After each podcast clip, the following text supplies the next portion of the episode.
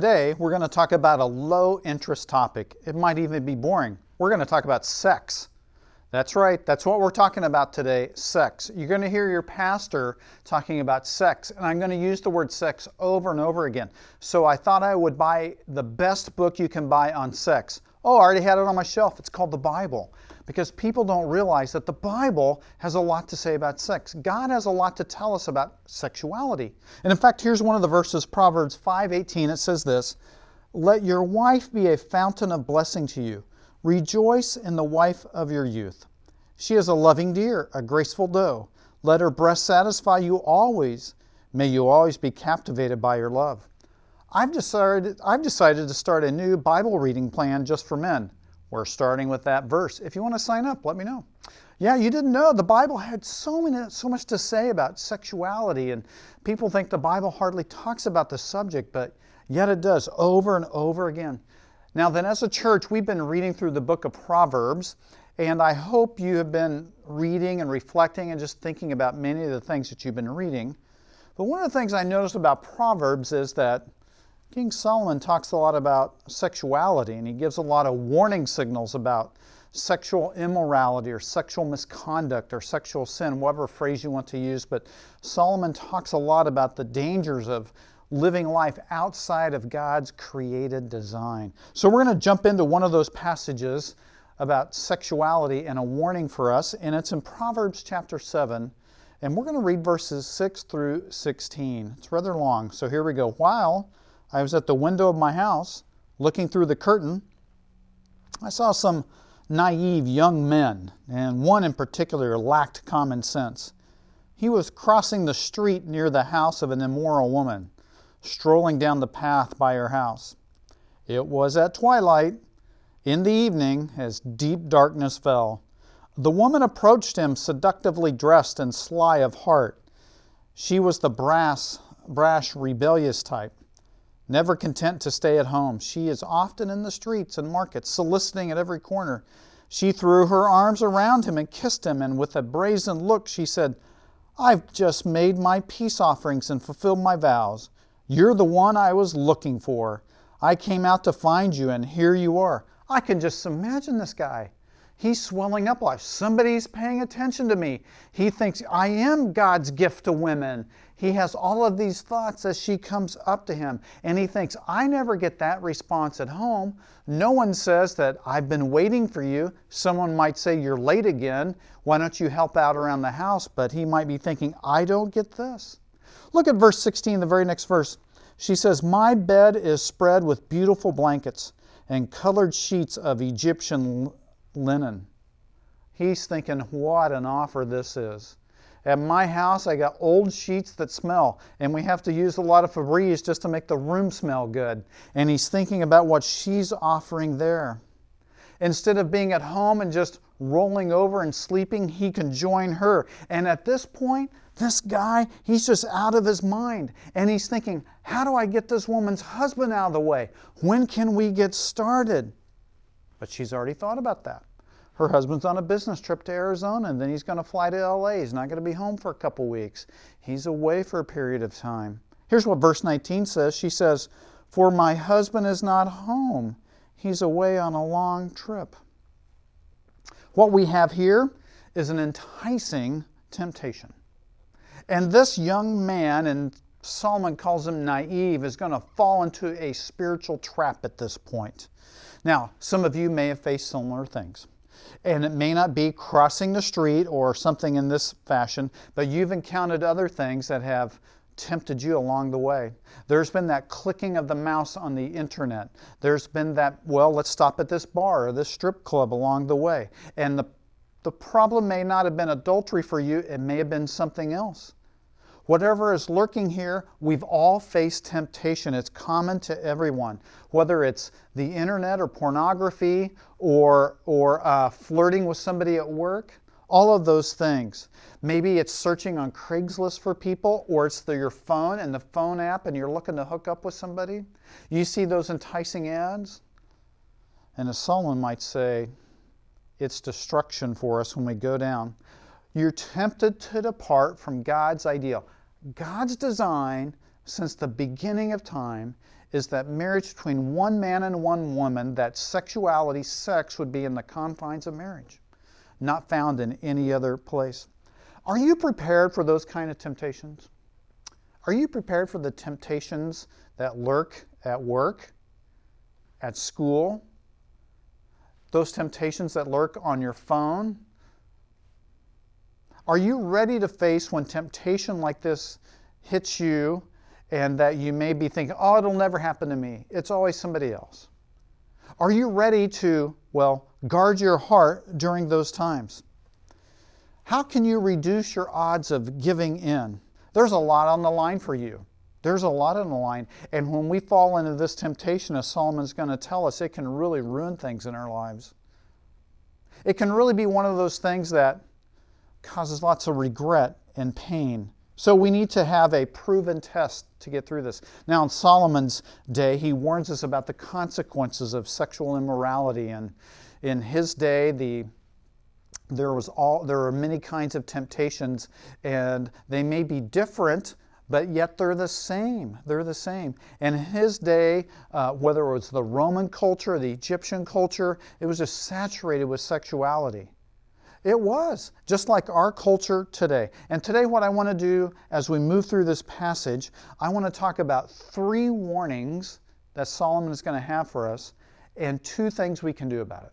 Are you ready for that? Three warnings and two things that we can do about. I don't think I have to tell anybody that's listening to me today that sex isn't a current relevant issue in our culture today.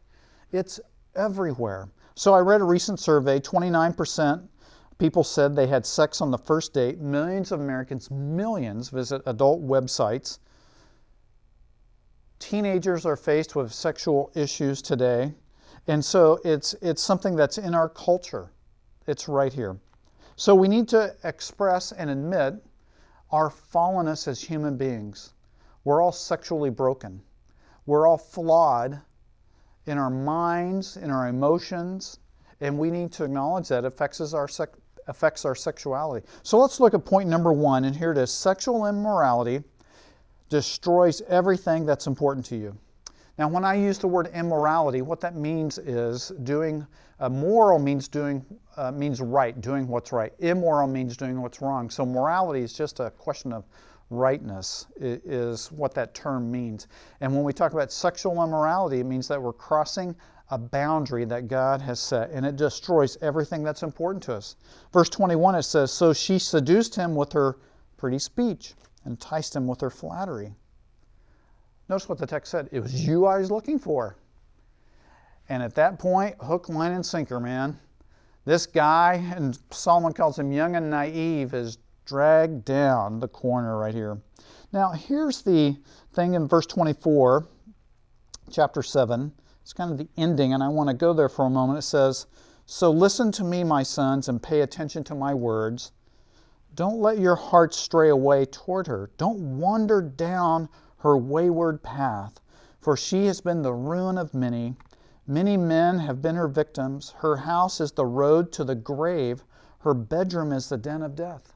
Solomon could have talked about men or women. I, I, don't think he's singling anyone else. This is Hebrew poetry, and it's just the, the writing style of the day. When we yield to sexual temptation, what happens is, is this verse 27 it's the den of death. It's the den of death. Now, Solomon has given some big word pictures here, or I'm going to call them uh, um, uh, pictures of the consequences. And they begin in verse 22. He followed her at once like an ox going to the slaughter. He was like a stag caught in a trap, that'd be a deer, a buck caught in a trap, awaiting the arrow that would pierce its heart. He was like a bird flying into a snare, little knowing it would cost him his life. So we have these strong images of the ox, the deer, the bird, and he's saying that when those animals get trapped, they get slaughtered, there are consequences for this situation. So the ox has a rope around its neck, led to the slaughter. You ever been in a slaughterhouse? I've been around slaughterhouses. Oh man, it's not good. If you've ever seen hot dogs and hamburgers and sausage made, you go, I never want to see that again. And you know what? The consequences of immorality is just like that as well. Or the stag, the strong buck that gets well shot, an arrow pierces its heart. It's almost like sexual immorality kills you. And it does because it destroys everything that's important to you.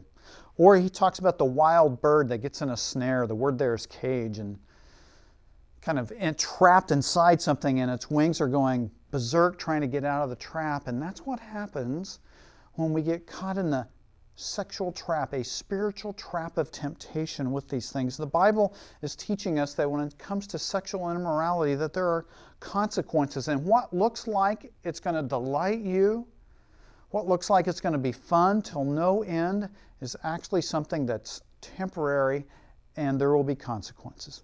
There will be pain, there will be regret with this. It's like you think it's honey, but in the end it turns out to be poison. Remember the phrase? The bedroom is the den of death. And so Solomon does that. And we hear this phrase, her bedroom is a den of death. And for many of you, you're like, oh, that's interesting. Is that a new Netflix show? You know, you're just thinking that way. And it's hard for us to take this seriously. It's just hard. 94% I read this week of sex scenes in movies are always between people who are not married. And so we just think it's no big deal. And we begin to think it's just sex. It doesn't really matter. Researchers tell us that somewhere between 15 and 25% of married people have committed adultery.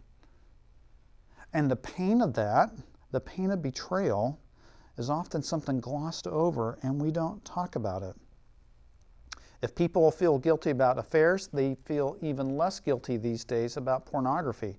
And on the show Politically Incorrect a number of years ago, Bill Maher was had a panel on to talk about pornography on, on his show. And this is what was said verbatim Look, don't gripe about porn unless you willing unless you women are willing to give us sex whenever we want, you lose the right to complain if we use porn. And the women on the panel agreed what has happened to us? The sacredness of sex has been trivialized as well. And we hear this phrase, um, uh, her bedroom is a den of death, and we just gloss over that in our culture today. And some of you are thinking, that's a great movie, I might want to stream that. And that's part of the problem. The instinct of us is, I want to see that. The instinct is not for us, I want to live a pure life. I want to follow God not only in my heart, mind, and soul, but with my sex life as well. These are pretty tough things. Someone once suggested, Hey, Steve, you should watch the Game of Thrones. And I flipped it on 30 minutes in. I said, I can't watch this. I can't watch this because it, it was one sexual uh, uh, scene after another of seduction and sex outside of marriage. And I thought, I can't do this anymore after just 30 minutes. I'm done with that. See, we want the easy lie, and the lie is simply this there are no consequences. And the lie is it will be fun. And the lie is don't let the Bible or anybody else tell you what's wrong or right. What's wrong or right is God's word to us, and we can learn from God because He invented sex. Here's number two sexual misconduct, and I can use the word immorality there or sexual sin. I chose the word misconduct to be very broad, eviscerates friendships, just tears friendships apart. What exactly happens when there's sexual misconduct, sexual immorality? What happens when there's adultery and betrayal as well? Let me tell you one thing that I see that happens all the time is that your friendships are killed off. The closest people in your life all of a sudden distance themselves from you, and your friendships get damaged. I was uh, talking to someone once and talking about to a business consultant, and he said he was hired to help a bank.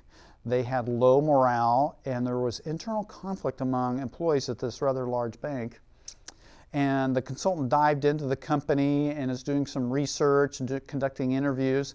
And what he discovered was that the employees knew that the bank president was having a, an extramarital affair with someone in the bank. And no one was talking about it, but everyone knew it. It had imploded the morale and caused conflict within the company. You see, while you're on some type of fantasy about, well, no one will know, It'll all be okay. No one's going to get hurt. You're slowly killing off your friendships as well, the relationships in your life. It's especially true in so many areas. And God wants to spare you the pain of isolation. Now, think about this.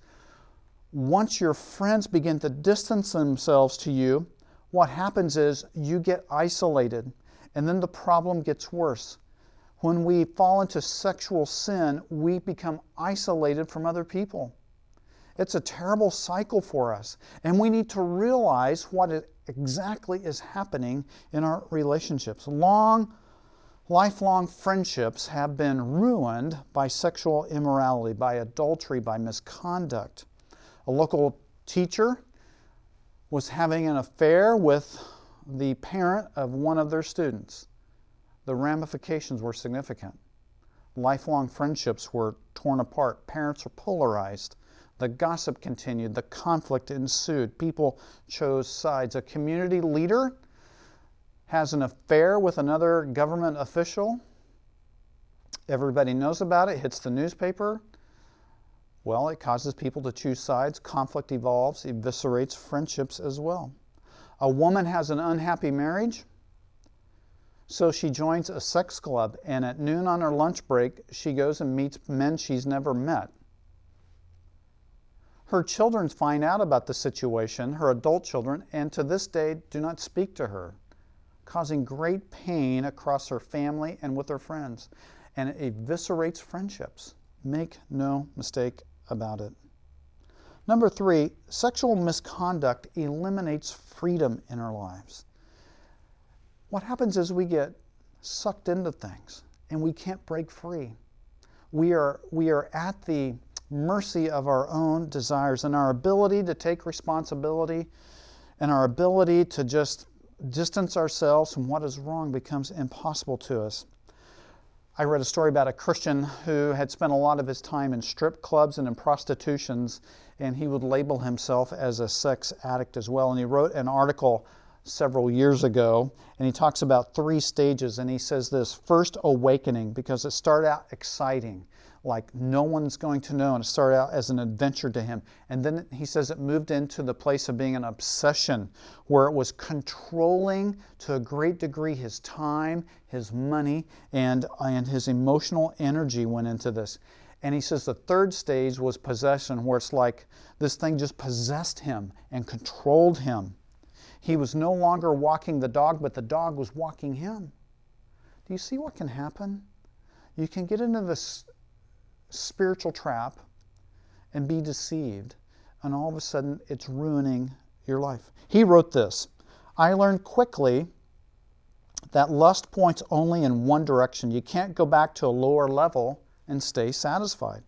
You always want more. He said he reached the point where he can no longer control his eyes. With every website, I look for the racy picture. And when he traveled, he said this I wish the motel room could be locked from the outside because I wouldn't want to leave. I was trapped there looking at pornography and inviting prostitutes to my motel. You see, it's frightening to go from an obsession to possession. It just kind of owns you. It's an addiction that can happen in your life. There are counseling services that that's their only thing they do is to help men and women to break free from this kind of addiction. You want freedom in your life. You don't want to yield to every feeling and thought that you have. You don't want to be a slave to those things. The cost is too high. I want to give you a couple guidelines on how to reduce the likelihood that this will happen in your life, that you might be following into it because you want to have a life of integrity as you follow Jesus Christ. Here's the first thing, the first bullet point avoid situations. And it just sounds obvious, right? Just avoid that kind of a situation where you know you will be tempted. And I hear people say this sometimes I got willpower. Oh, yeah? You got willpower? That's, you'll never have enough willpower for those things. I, I, the other day, Mary brought home a plate of cookies. There were three very nice cookies on this plate. She left them on the counter. And you know what? I ate one. Wow, was it good. 10 minutes later, I ate the second one. It was even better. And then I walked by five minutes later. I said, I'm just going to have the third one. And then I ate all three of the cookies on the plate. These were those nice cookies that, that are just terrific.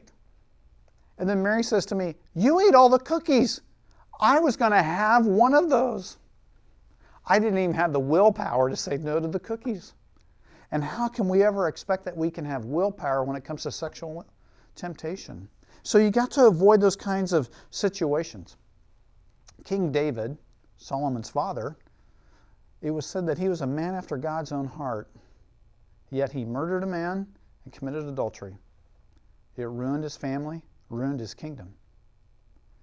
Don't think that you have the willpower to resist these things on your own. Do not be alone with your computer. Avoid that situation. Do not be alone maybe with your phone. Make sure if you're married that your spouse or some friends have passwords to all of your stuff. Make sure that, that you're an open book about those things. Remember what Solomon wrote? I saw a young man. He was naive.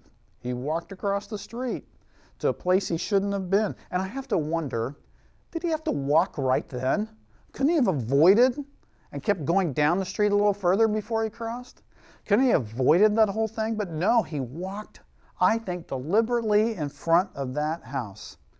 And Solomon says he lacks common sense. Some of you right now, you are mentally walking across the street. Mentally. And you're thinking about your coworker who you wish would flirt with you a little bit more. You're thinking about the person in the classroom. You're a college student, you're thinking about the about the other person in the classroom and your mind is going there in an unhealthy way.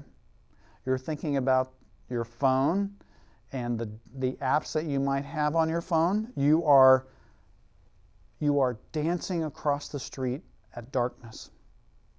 We have to be careful about those things. You know full well. I challenge you right now are you willing? Are you willing to be aggressive and put some boundaries in your life? Avoid the situations that will trip you up.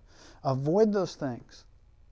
Have some parameters with your computer, with your phone. Have some parameters with the way that you treat people in your life.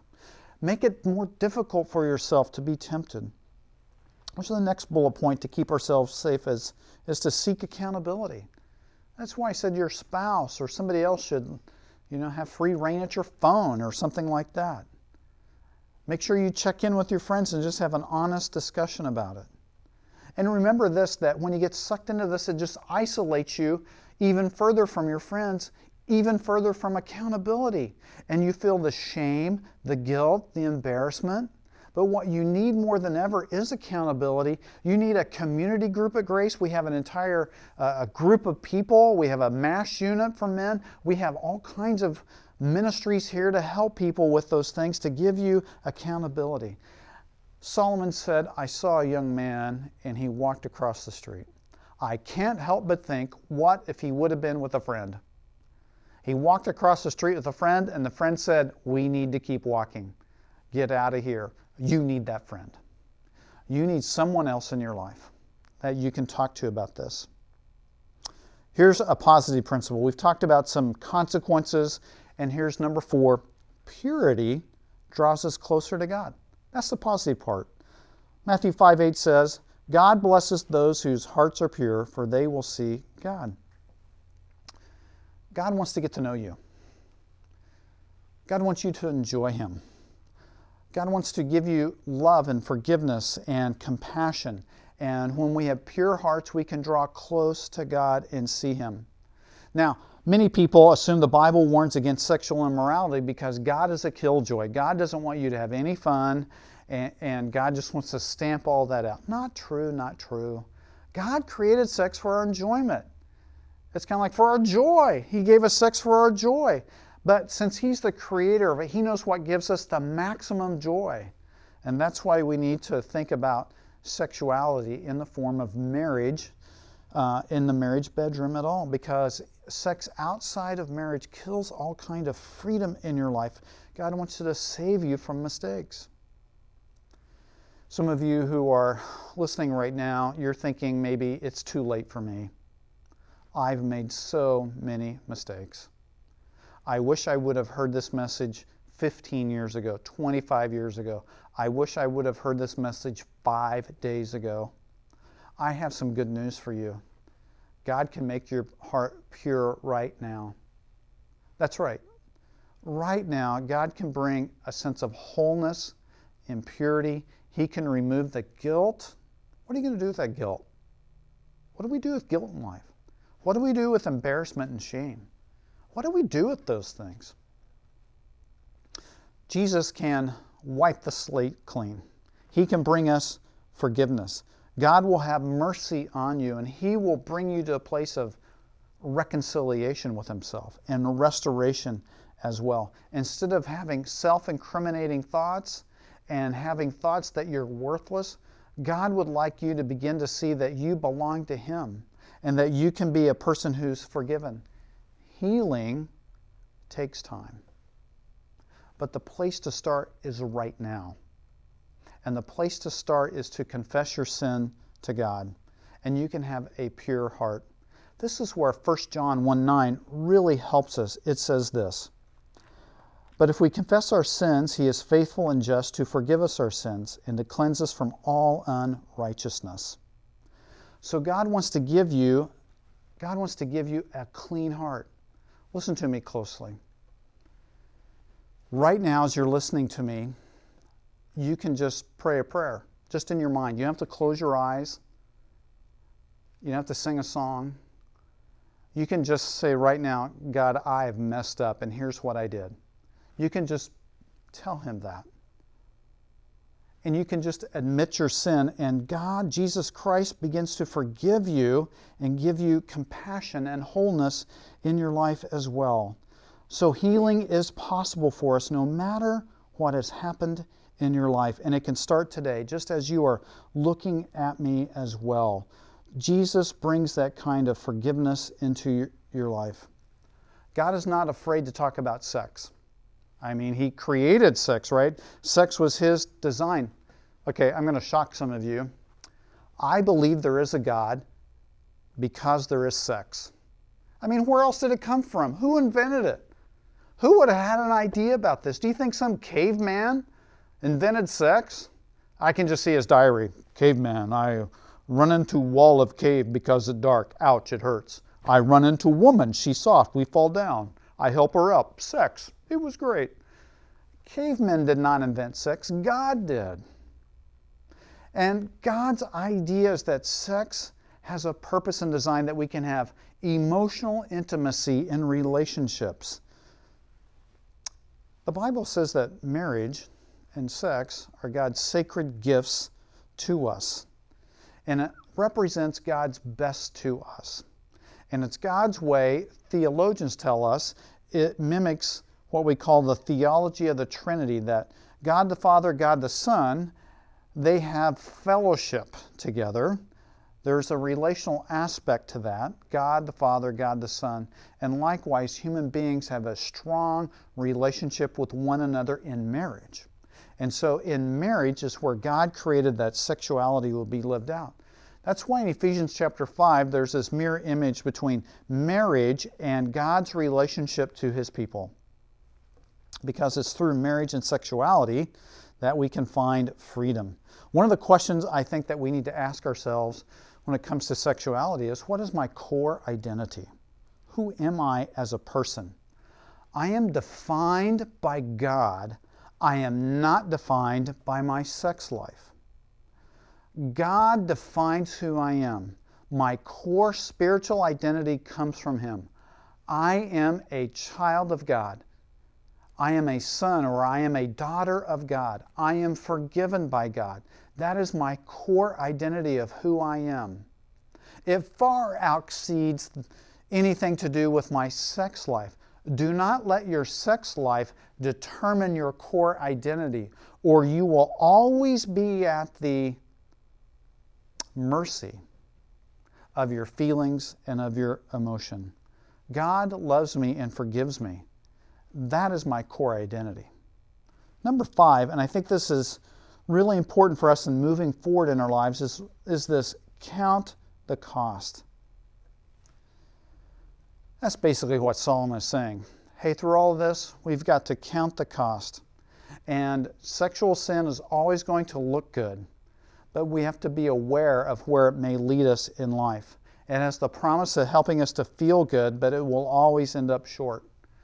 One of the things that, I've been per- that I have been perplexed about is that King Solomon wrote Proverbs, yet, and gave us all these warnings about sexuality, yet he did not take his own advice. He messed up. And in fact, Jesus mentions that Solomon was the wisest person. Throughout Scripture, he's often acknowledged as the, as the author of Proverbs, which he is, and other books of the Bible. And yet, he made mistakes in his life. In 1 Kings 3, Solomon says, Your servant is here among the people you have chosen, a great people, too numerous to count or number. So give your servant, Solomon speaking in the first person, a, a discerning heart to govern your people and to distinguish between right and wrong. And Solomon is young and he's assuming the throne to become the king of Israel. And he asks God to give him wisdom. And, God, and, and Solomon becomes this wise person that writes the Proverbs and gives us all of these warnings. And yet, in Solomon's life, it was also his downfall. It's just overwhelming to me that this could happen in his life. And if it can happen to Solomon, it can happen to you or to me. Later on in 1 Kings, which tells the story about Solomon, says in 1 Kings 11:3, he had 700 wives of royal birth and 300 concubines. In other words, he had a harem. And his wives led him astray. As Solomon grew old, his wives turned his heart after other gods. And his heart was not fully devoted to the Lord his God as the heart of David his father had been. Why didn't Solomon take his own advice? He had a divided heart. He was a little bit loyal to God, to Yahweh, to the God, the creator of the universe. And then he became loyal to Baal and idols and began to worship them. And he had a divided heart. And it all starts because he was promiscuous in these areas. It all starts because of this, of this, of this sexual immorality in his life. If it can happen to Solomon, it can happen to you. It can happen to me, it can happen to anyone. Don't fool yourself. Guard yourself. And remember that purity draws us closer to God. And when we count the cost, it reminds us. That's why counting the cost is so important. It reminds us to make sure our hearts are on path to follow Jesus Christ. It's easier said than done. It really is. I want to be really sensitive to those of you who feel trapped by some of these things right now, what you need perhaps is to just pray on your own, to talk to God. Perhaps what you need is to confide in a close friend and just share your struggles. Perhaps what you need right now is just to immerse yourself into God's Word. I don't know how many times people have sat in my office I never should have done that. I never should have flirted with him. I never should have flirted with her. I never should have done this. Don't live with that kind of regret in your life. I never should have gone to that party. I shouldn't have taken those drugs. I shouldn't have gotten drunk. And you know what? The story goes on and on. And so we live with a life of regret. And it's just like Solomon. I never should have had all of those wives and concubines. I shouldn't have had a harem.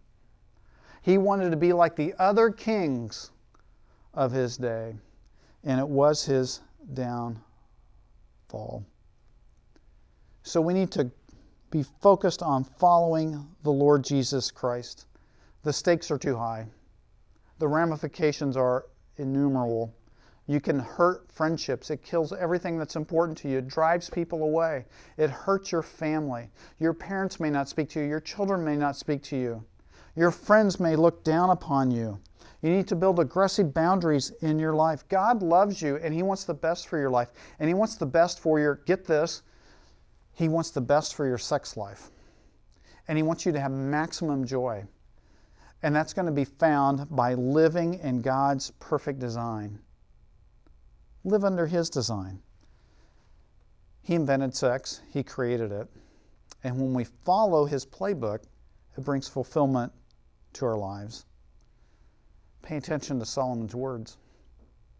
Even Solomon made missteps.